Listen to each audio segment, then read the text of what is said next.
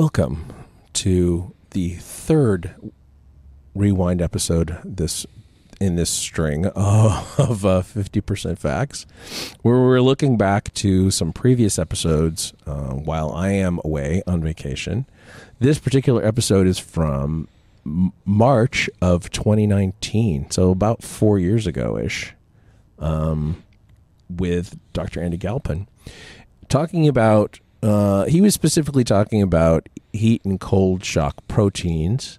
Um, uh, the the cold plunge has not gone away in the last four years. No, In it's probably gotten more popular. it's probably gotten more popular. I, I And so don't. is Galpin. yeah, and so is Galpin. Yeah, he just had a big uh, series on With- the Huberman podcast. Um, a friend of ours or in the industry for a long time. I think we first probably crossed paths with him because he dabbled in the CrossFit space Yeah. with some nutrition and helping those athletes, and then he dabbled. Um, obviously, he's just a high level uh, coach and educator on all things fitness, but um, works with MMA fighters and people similar in our circles. Uh, and he's a meathead himself, so he, he, you know, is very dedicated to the barbell in the gym. So we kind of cross paths with him uh, that direction, but. Um, I don't think the science has changed on this, so hopefully this is all still up to accurate, and Andy still backs it up because he is a good scientist and will uh, maneuver his views as science unveils itself to us. Yeah, he's not somebody who um, locks into a particular view and then expects that always to be the case. He's actually a good scientist who knows that um, everything is based on our current knowledge and not um, things we can't know or things that we can't be sure of yet. Um, Yeah, quick synopsis of this bitch. I talk about it all the time, and people try to argue me because TikTok people are idiots. Um, but the cold plunge is something great for recoverability. Um, but often when you're training in something like a strength sport or any sport, really, is what we're looking for is adaptability, um, and that may blunt some adaptations uh, hypertrophy and endurance, et cetera, et cetera. So, uh, cold plunge and heat heat shock's a little different, but cold plunge in particular has um, many applications, uh, but it's just majority of folks are using it incorrectly. yeah, there are people who are using it very um, with a religious fervor that I don't understand. Um, but that's true of almost every trend in fitness. Is that somebody has adopted it, adopted it as a religion, and uh, yeah, it's just a little like gatekeepy elitist. It's kind of like the grind set folks that just like kind of a tough guy deal or like a elevated sense of self.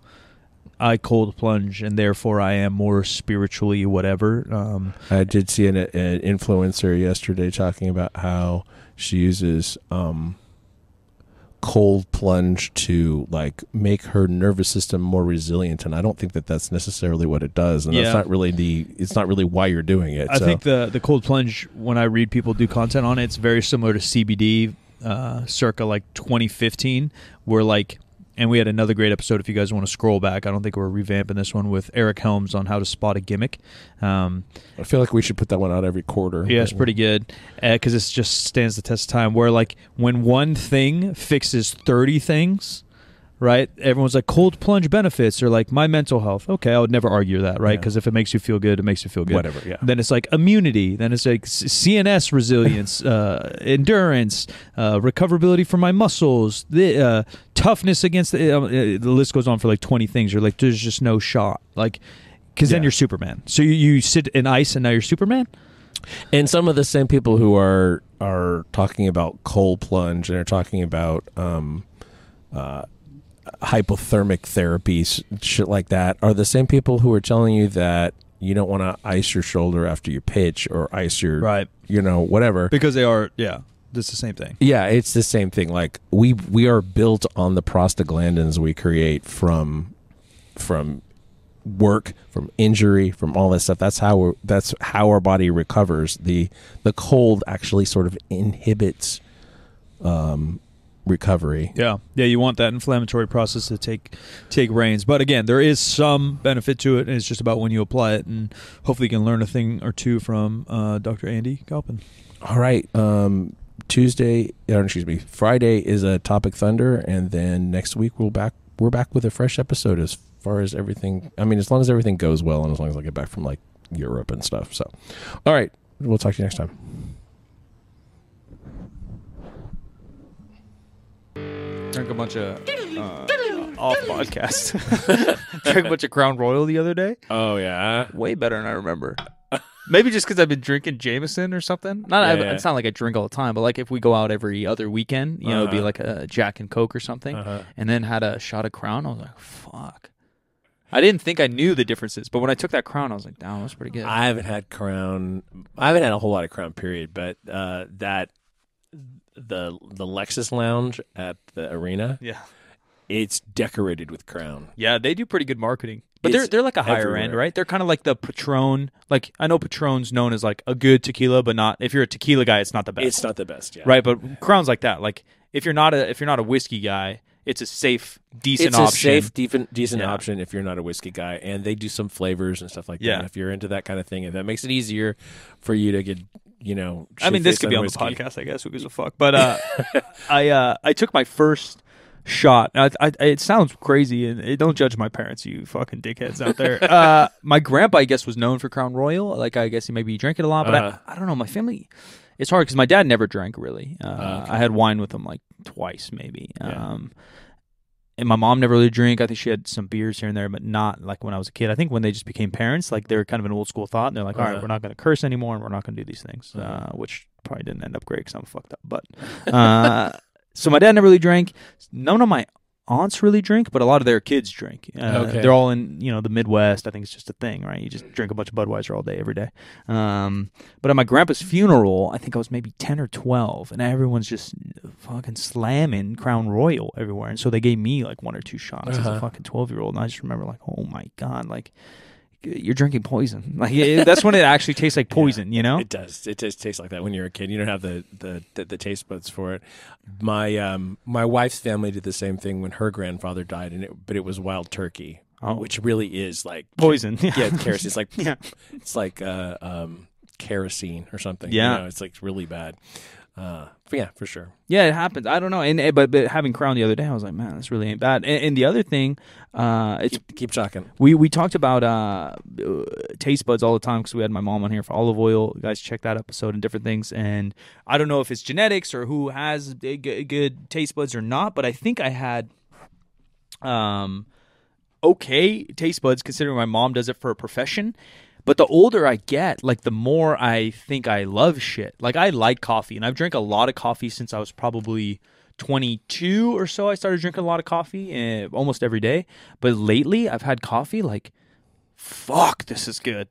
Like I always liked it. I always liked it. And like, all right, this is pretty good. But same with like beers. I feel like you know, you drink some Bud Light in college, you're playing beer pong, and you're like, yeah, all right, it doesn't taste great, but I'm you know I'm getting buzzed. And then you start like, all right, I'll have one IPA a week, and like, all right, that's pretty good. And then you start to have like some good beers, you know, and you're just like, fuck, this tastes good. Yeah, yeah, for sure. Smell this. We're getting back into kerosene. What is this? All right, we got Yeah. Glen um, Mor Morangi. Yeah, good merengue. Yes. There we go. Highland single malt Scotch whiskey, the original, perfected by the 16 men of Tain. Who are they? 10 years old. Yeah, I, I I could give you a glass if you decide you want. Why is some it so afterwards. light? Is that a thing? I- I light Oh, color. that doesn't smell bad. yeah, this is my point exactly. It's all, and it will be good if you taste it. I'll I get you a thought- glass if you want. I mean, I'll try it. I don't know about a whole glass. We're doing a drunk podcast. What are we talking about today? We're talking about like uh, infrared uh, saunas and shit. Might as- We need to talk about whiskeys. That smells pretty good. I didn't think it would. I'm I'm not a big hard alcohol guy. I'm not that big of a drinker again because my family really never really drank growing up, and then you know I just hear horror stories of cousins, friends, or family friends being alcoholics. So I'd get a little not scared of it, but Just I we'll just- definitely we'll pour just a little bit. I definitely have an addictive personality, you know, and so like I I always am watchful with what I do. You know, like I got pretty addicted to lifting weights. Mm-hmm. I watched my line of taking performance enhancing drugs or competing or Mhm. dieting to you know, I always watch my line. I'm, I'm as as addictive as I am to things, I'm also just as um uh self-aware, which has led me to not get into drugs or other things. But um I, I don't drink a lot of hard alcohol. I'll drink a beer. I'll drink a Yeah. wine. Um, if I'm trying to like drink and chill, maybe a gin and tonic or, some bullshit. But uh, this does smell like sweet. Yeah, and it, and it kind of is. You'll Hopefully, my guy Ryan, uh, my boy Ryan, he's a little bit younger than me, 26, 27, but he's insanely into whiskey. I went to his apartment in uh, in San Diego, and he has like an entire wall of like the most expensive whiskeys you've ever seen. Like he collects Yeah. some, he drinks some, he knows the name. He probably knows this. Like he's, he's just a big nerd. Oh yeah, I mean it's good.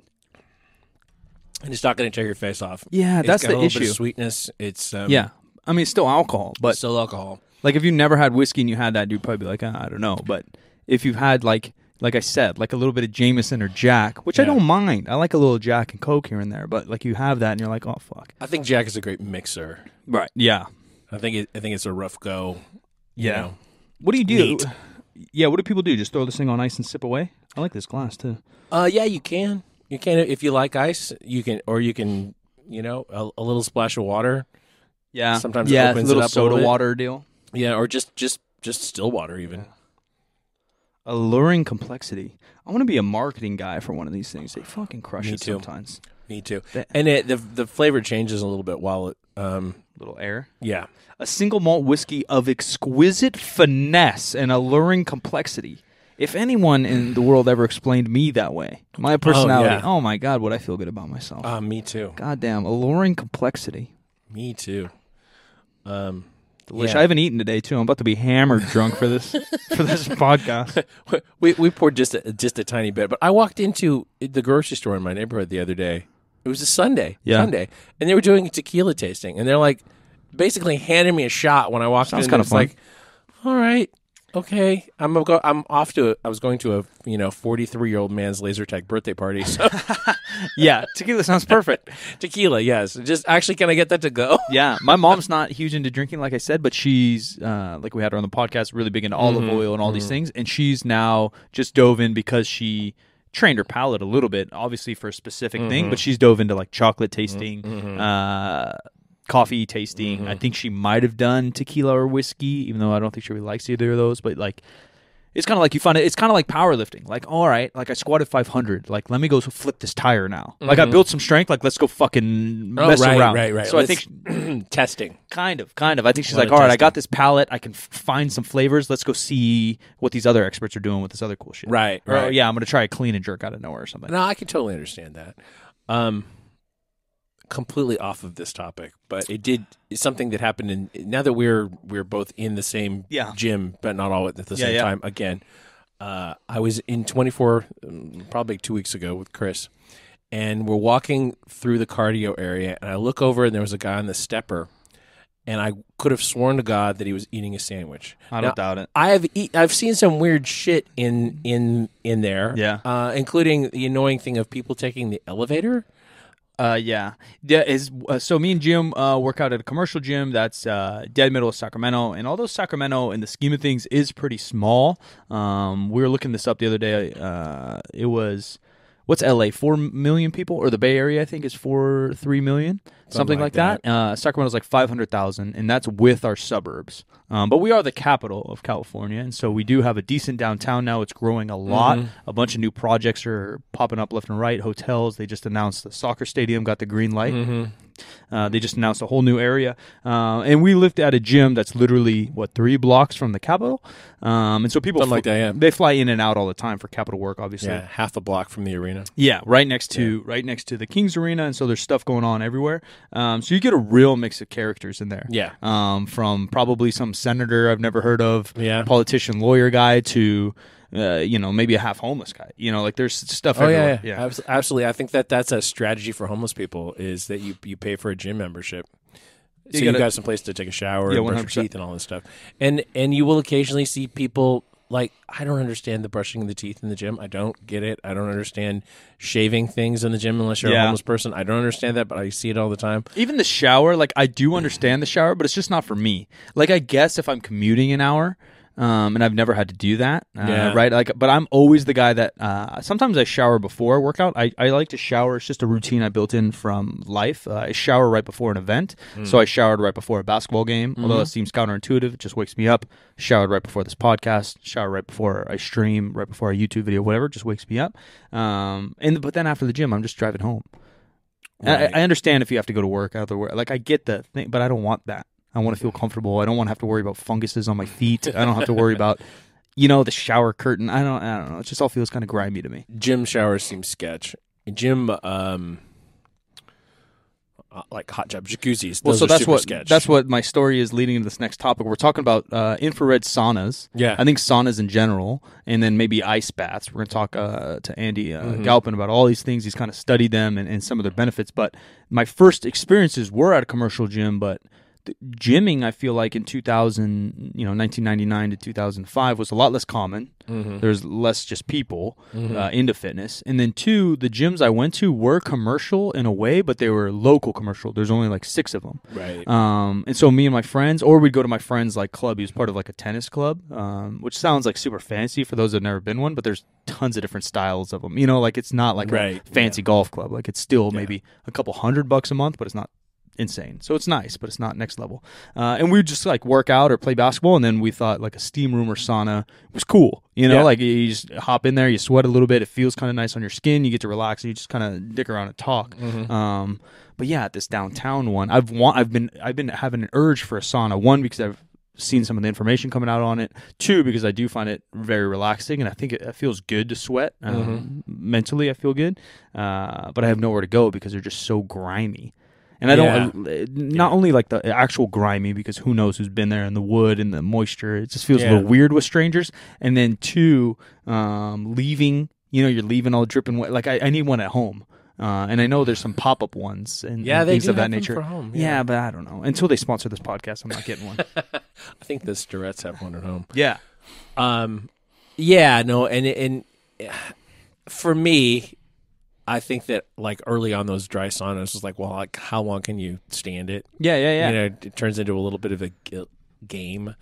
But now uh, we got people who are uh, taking ice baths in their uh, converted chest freezer, yeah, yeah, yeah. or they're going to these cryo centers that Cryos popped up. uh, That's another question I guess we could ask Andy Ground because everything I've read on cryo is pretty false.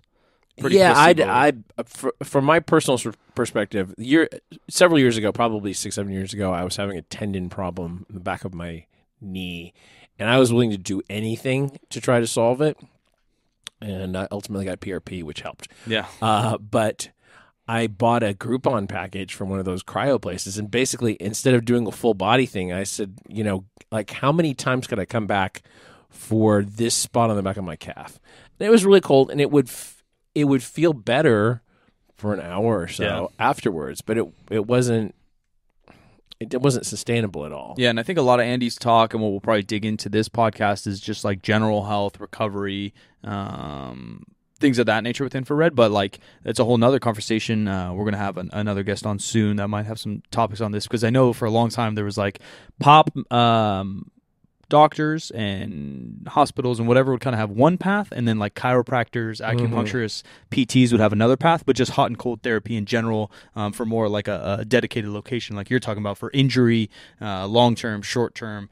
Uh, how to kind of treat those things too might be a topic we we dive into. And uh, the f- the first time that I um, uh, heard Andy, I guess when he was on uh, Rogan, was maybe the first time that I really heard him. He was talking about you know heat shock and cold shock proteins, and that's kind of the real question. It's like, is that something we should be concerned about, and what do they mean? And we should be should we be stimulating them? And then I saw just the, the other day them talking about um, that if you have a routine around heat or cold or contrast showers or whatever, so that you're doing it all of the time, maybe your body stops Yeah, producing these adaptations. yeah, because it adapts too soon. And, and, and I think too, uh, on top of that, what's the actual not what the benefit is, but what percent is actually going to help us, right? Because we could talk to somebody who loves fucking creatine, and they're going to tell us all these benefits of creatine, but at the end of the day, like depending on how you adapt and some genetics, like it's giving you a 0.5 percent boost in your bench Yeah. press. Like it's really not doing that much over time. And so, is this something that it's fun and it's exciting to find new information on things that might help that show a real positive uh, uh, result in anything because there are so many BS products and BS supplements and BS routines and all the you know tummy tucks and diet teas and there's so much bullshit out there. So when science can prove um, and our experts really th- believe in in some kind of modality, it is insanely exciting. But at the end of the day, if you can't, you know, have a balanced diet, if you're not going to the gym consistently five times a week, if you're not consistently getting your sleep in, if you can't put this whiskey down, if you have Mhm. all these other issues, eh, do you really have to worry about this cold tub and infrared? And, and and people always say, well, like, oh, well, maybe our best athletes, our best athletes have the same issue we do. Uh, Michael Jordan was supposedly a freaking alcoholic. Uh, how many people in the NBA do you think actually get the sleep they need and the nutrition they need? I don't think they do. So should the, even Dwyane Wade and LeBron James be worrying about this tub, or or or should we worry about these other things first? Because you can't really put a percentage on the benefit of good nutrition and sleep because it's everything. And Yeah. so I, I I love that that Andy and these guys are excited, but I'm really interested in yeah, what kind of the shock, you know, heat protein uh, may be involved, what it may actually do, because I've also heard um, this talking about we had another muscle fiber episode talking about growing new muscle fibers or um, converting, I believe, actually muscle one and two. Um, with the other. yeah, uh, with PEDs is possible, and some of these therapies might do it. But what percent is it actually going to help me? Um, because we have so many other issues to cover. Eh, Yeah, exactly. And it and is it a psychological thing? right. Uh, be, as part of a larger plan, do people need um, ritual Sure. Around it to help them reinforce their good habits? Which I mean, which is great, right? I, if I go to the gym, I do my Sam. I'm an MMA fighter. I do all my grappling, then I go do some cardio. I come back, I do some striking, and then I do some lifting weights, and then I'm hopping in a sauna, and I feel relaxed, and I know my day's over, and it's time for me to go to bed mm-hmm. afterwards. Hey, power to you, right? Everyone needs a routine like mm-hmm. that. My routine right now is you know similar: wake up, gym, cardio, emails, podcast if we have it, work if I have it, stream for six hours, and then I got to get my one episode of Netflix in. And when I know what I turn, I know when I turn on Netflix, like all right, it's almost bedtime, and then Yeah, my yeah. my routine's ready, and then I can fall asleep. Yeah, if I didn't that have that, I couldn't fall asleep, and if I didn't get my sleep, I'm fucked up. I'm sure we could run some kind of study that shows Netflix helps my recovery.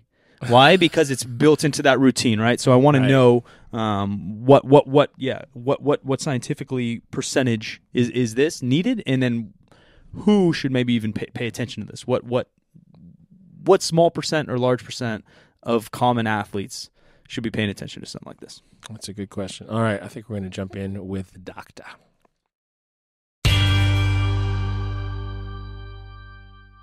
I know you like to sit in um, in extremely cold water sometimes, and I know you like heat sometimes. And you were the first person I ever heard use the expression uh, or the, the terms heat shock proteins and cold shock proteins. What what are those, and does your body stop reacting if things like ice bath or dry sauna or whatever become part of your routine? That's really good. Heat and cold shock proteins. It's actually funny you mention that. I'm mm, eight to twelve inches right now away from my ice bath. Yeah, Just happen to be standing here when you asked that question, so that's very interesting. But uh, those two We have cameras on you. are. I fucking, it was. I know it was you. NSA earlier. I taught you guys. Now the the proteins are one of the few in molecular biology that are named apropos. in other words, the naming actually makes sense to the function. So it is a heat shock protein. This is a protein that responds to ready for it, ready for it, Cold. heat. heat. Ha! Ha! Fuck. I need to go back to school. God damn it.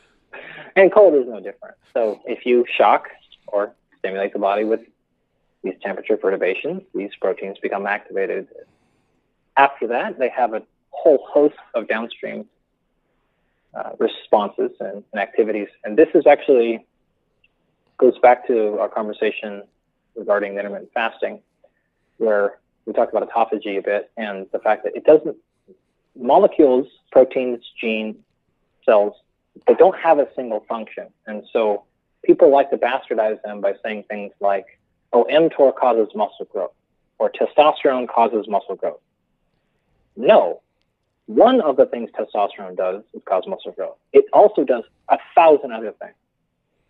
Heat shock and cold shock proteins are the same way. And so you could say, okay, turn on my heat shock protein, and that is associated with an increase in autophagy. Well, sure, but it's also associated with a whole host of other things. Uh, just a couple of steps away from mTOR, for example, mTOR is one of the signaling proteins that causes muscle growth. A couple of steps away from that, it actually blocks muscle growth. Hmm. And- And so the same exact thing is both increasing and decreasing muscle stimulus. It just turns out that in that case, the net is almost always muscle growth. Well, cold and heat shock proteins are uh, a similar thing. We are far more ahead in our understanding of things like mTOR and muscle growth than we are things like heat shock proteins, cold shock proteins. Uh, the vast majority of the research is still in animals, rats, murines, or cell culture. Uh, we have some good evidence in humans, but we, we don't understand those things to the level we do uh, things like, again, muscle growth or testosterone. Uh, so there's still good information in there, but that's a long-winded answer. Does your body's reaction change if that becomes a regular thing? Uh, do you stop Oh, yeah. provoking that reaction? So I actually forgot to say this when we were also talking about intermittent fasting. But this is, I am in disagreement with many of my contemporaries, friends, colleagues, and business partners on this topic. So intermittent fasting may kick off some autophagy or some other things, uh, say increases fat burn. But this is simply mostly due to either an overall calorie restriction. So the amount of autophagy or anti-inflammatory processes to something like intermittent fasting, we don't yet know if that is because of intermittent fasting or is simply because you reduce calories. We know the vast majority of benefit from intermittent fasting is explained almost fully by fat loss. And so if you're able to put someone through an intervention who loses 20 pounds of fat, that is going to be so much more important for anti-inflammatory, autophagy, cancer prevention than the intermittent fasting was. So um, I'm not saying there's nothing at all special about intermittent fasting. There may very well be. It could be. But it's the uniqueness of the intermittent fasting is probably pales in comparison to the overall effect of caloric restriction or the overall effect of reduction of body fat. Well, the same thing applies to the thermal treatment. So if you are consistently getting extremely hot and extremely cold, you're no longer going to activate these shock proteins the same extent that you did. If you look at all the literature on these thermal stresses, a huge percentage of them that are inhuman, which is also a small percentage of the overall literature, but a huge percentage of those are very, very short duration, so typically two weeks or less. And they hmm. typically do interventions like, okay, you spent a total of two hours a day in the ice for 13 days, or something extreme like that, where you're like, okay, I get it to show mechanism, to show concept here, but this is not how people use them. And what happened after a couple of months when you got used to it? Well, it's no longer as big of a shock. Now, I have had this ice bath in the back of my house for a couple of years now. I can still tell you equivocally every time I get in that 28 degree water, it's still fucking cold. all of a sudden, like, oh, it feels like a warm bath. That shit is cold as hell. But uh, yes, of course, it will be diminished. So I do not think uh, we should be in most situations ice bathing every day. I don't. I don't think we need to heat every day. Uh, I'm also not a, nearly as big a proponent of sauna as other people are, uh, especially for my fighters. Um, if, I don't know if you, guys, if you guys have ever done jujitsu, but if you put a gi on and do an hour and a half of jujitsu, it's easy. They'll lose five, seven pounds of water. Yeah. Easy. I don't think there's anything magical to the sauna. I think the magic comes in being hot for a long time and sweating a lot. Mm. I think there are some unique physiological benefits to simply sweating a lot. And so uh, for those individuals, I'm like, no, we don't need to sauna um, most of the time. You, you, you sauna three times a day, is it basically. Yeah, you can just move around. However, yeah, I have worked with many people, business business executives and things like that, where I'm like, hey, you know what? I know you only exercise once a week. If we do pop in a sauna a couple other times a week, that might be really, really, really good for you Mm. because I know you're not doing anything else. Or, or hey, you can get in there. Let's do one of your meetings in the sauna. Okay, great, I'll do that. Well, that that's a win. So I think it's a good. Uh, my grandpa just had my grandpa get a sauna. I know he's not going to exercise. He's never ever exercised. I don't know what to do. It'd be so hard to get him started. He doesn't live in the same state as me. I can't be there to help him. So I'm like, hey, just get a sauna. And get in there three, or four times a week, and he loves it. So to me, I think that will actually have huge impact on his health. But there's there's something that's very, very different in giving something to an 85 year old who doesn't exercise and thinking that's going to carry over to a 27 year old powerlifter. Man, oh, come on, we got to ex- we got to express a little bit of critical thinking skills. What um, I know you said there's probably not a lot of research or uh, pure definition on the human uh, for the hot and cold uh, protein shock proteins, but if you were to do an extreme amount within one or two weeks, perhaps for extra recovery or or whatever. Oh yeah. What what I mean, there's probably not a percentage involved, but is it something more like supplements? Like, all right, this I might feel like the smallest boost ever, like creatine, or is this going to feel uh, and make a real difference in my performance or recovery? It could do both. Uh, I, I will use them for sure a lot. Um, I got you know three fighters competing in the next handful of weeks, and I'm trying to get them all in the ice bath uh, three times a week. I would say six days a week, but they won't do it.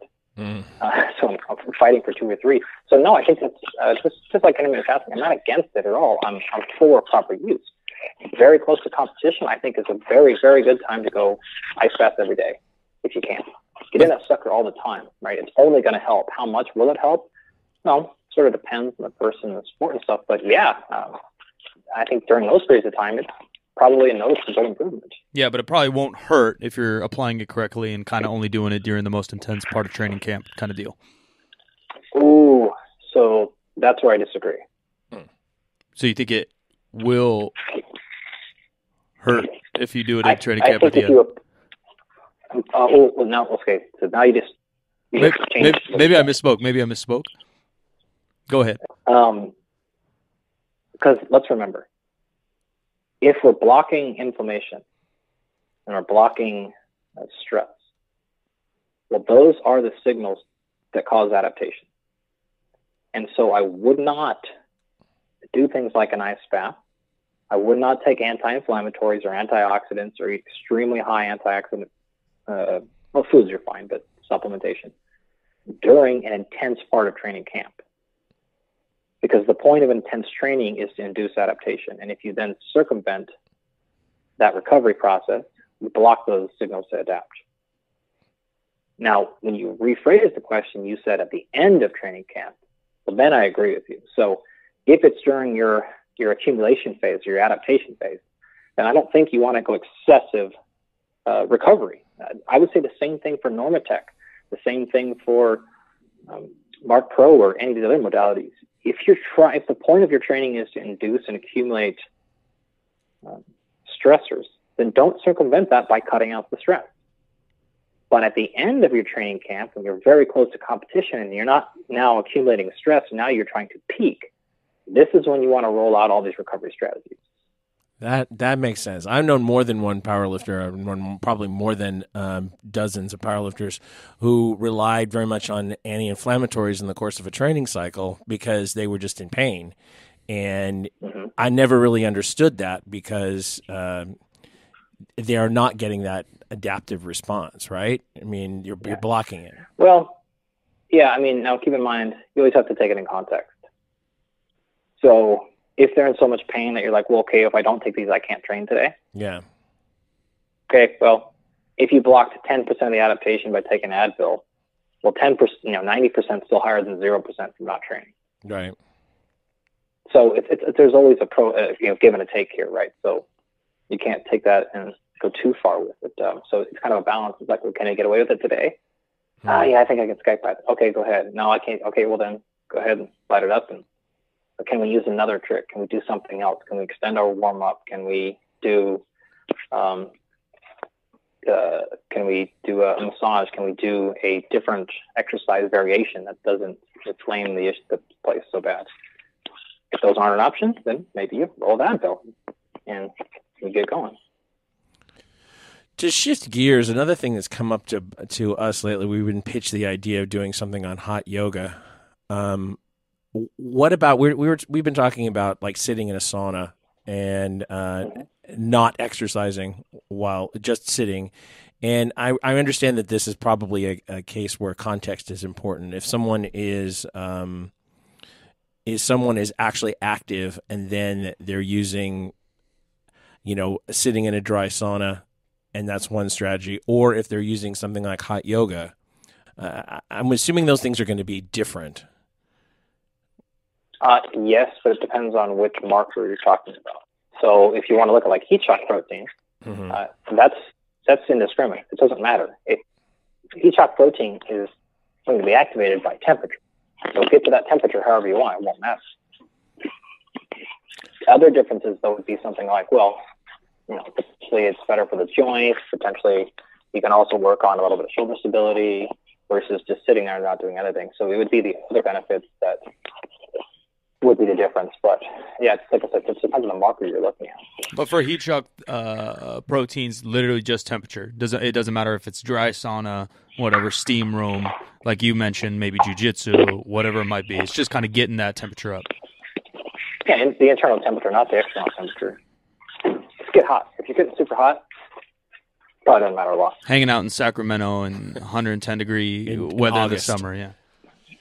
Yeah, I mean, if you're down in uh, Louisiana and it's September and you're wearing 40 pounds of football gear, like you don't think that's activating your shock proteins? Come on now. no, so it, it, that's what matters. The internal temperature change, how hot's your body getting? That's what kicks them on. And cold. So uh, let me ask you this question: If you're sitting in an ice bath, how long do you have to be there before it starts affecting your core temperature? There are several trials have been done on this, and we have run some initial pilot experiments here with them. It depends on the temperature of the ice bath. Hmm. If you're sitting in a 55 to 50 to 55 degree bath, like most athletic training facilities and places like that keep their ice bath, uh, you're going to have to be there quite some time for before you'll notice measurable changes in core temperature. Having said that, uh, we have seen some pretty fast drops in body temperature in the sub 30 degree water. Um, it's not uncommon for us to see something like almost a degree per minute. Ooh, Um, so you start spending five, six degrees uh, in there, it's not going to keep going at that rate, but uh, certainly a degree every couple of minutes uh, can happen. So you can get pretty damn cold internally pretty damn fast in sub 30 degree water. It's it's different than 55. hmm You can be there for quite some time. what about these cryo chambers? Yeah, so they're they're not going to do much for internal temperature. That's kind of what Um, I thought. Yeah, so I'm not saying they're useless. Uh, they seem to be potentially equally effective for reducing muscle soreness, uh, but the the anti-inflammatory aspects, the other potential benefits, um, probably cold shock protein, and certainly internal temperature, uh, they don't stack up with the cryos relative to cold water immersion. So uh, I typically don't recommend them unless it's a convenience issue or personal preference, or if you're there for the sake of muscle soreness. Anything Yeah, uh, get the damn cold water. anything you uh, think we missed in terms of uh, sauna and hot water or uh, cold water uh, baths? Loads, man, loads of it. But We can only take so many bites at the apple at a time.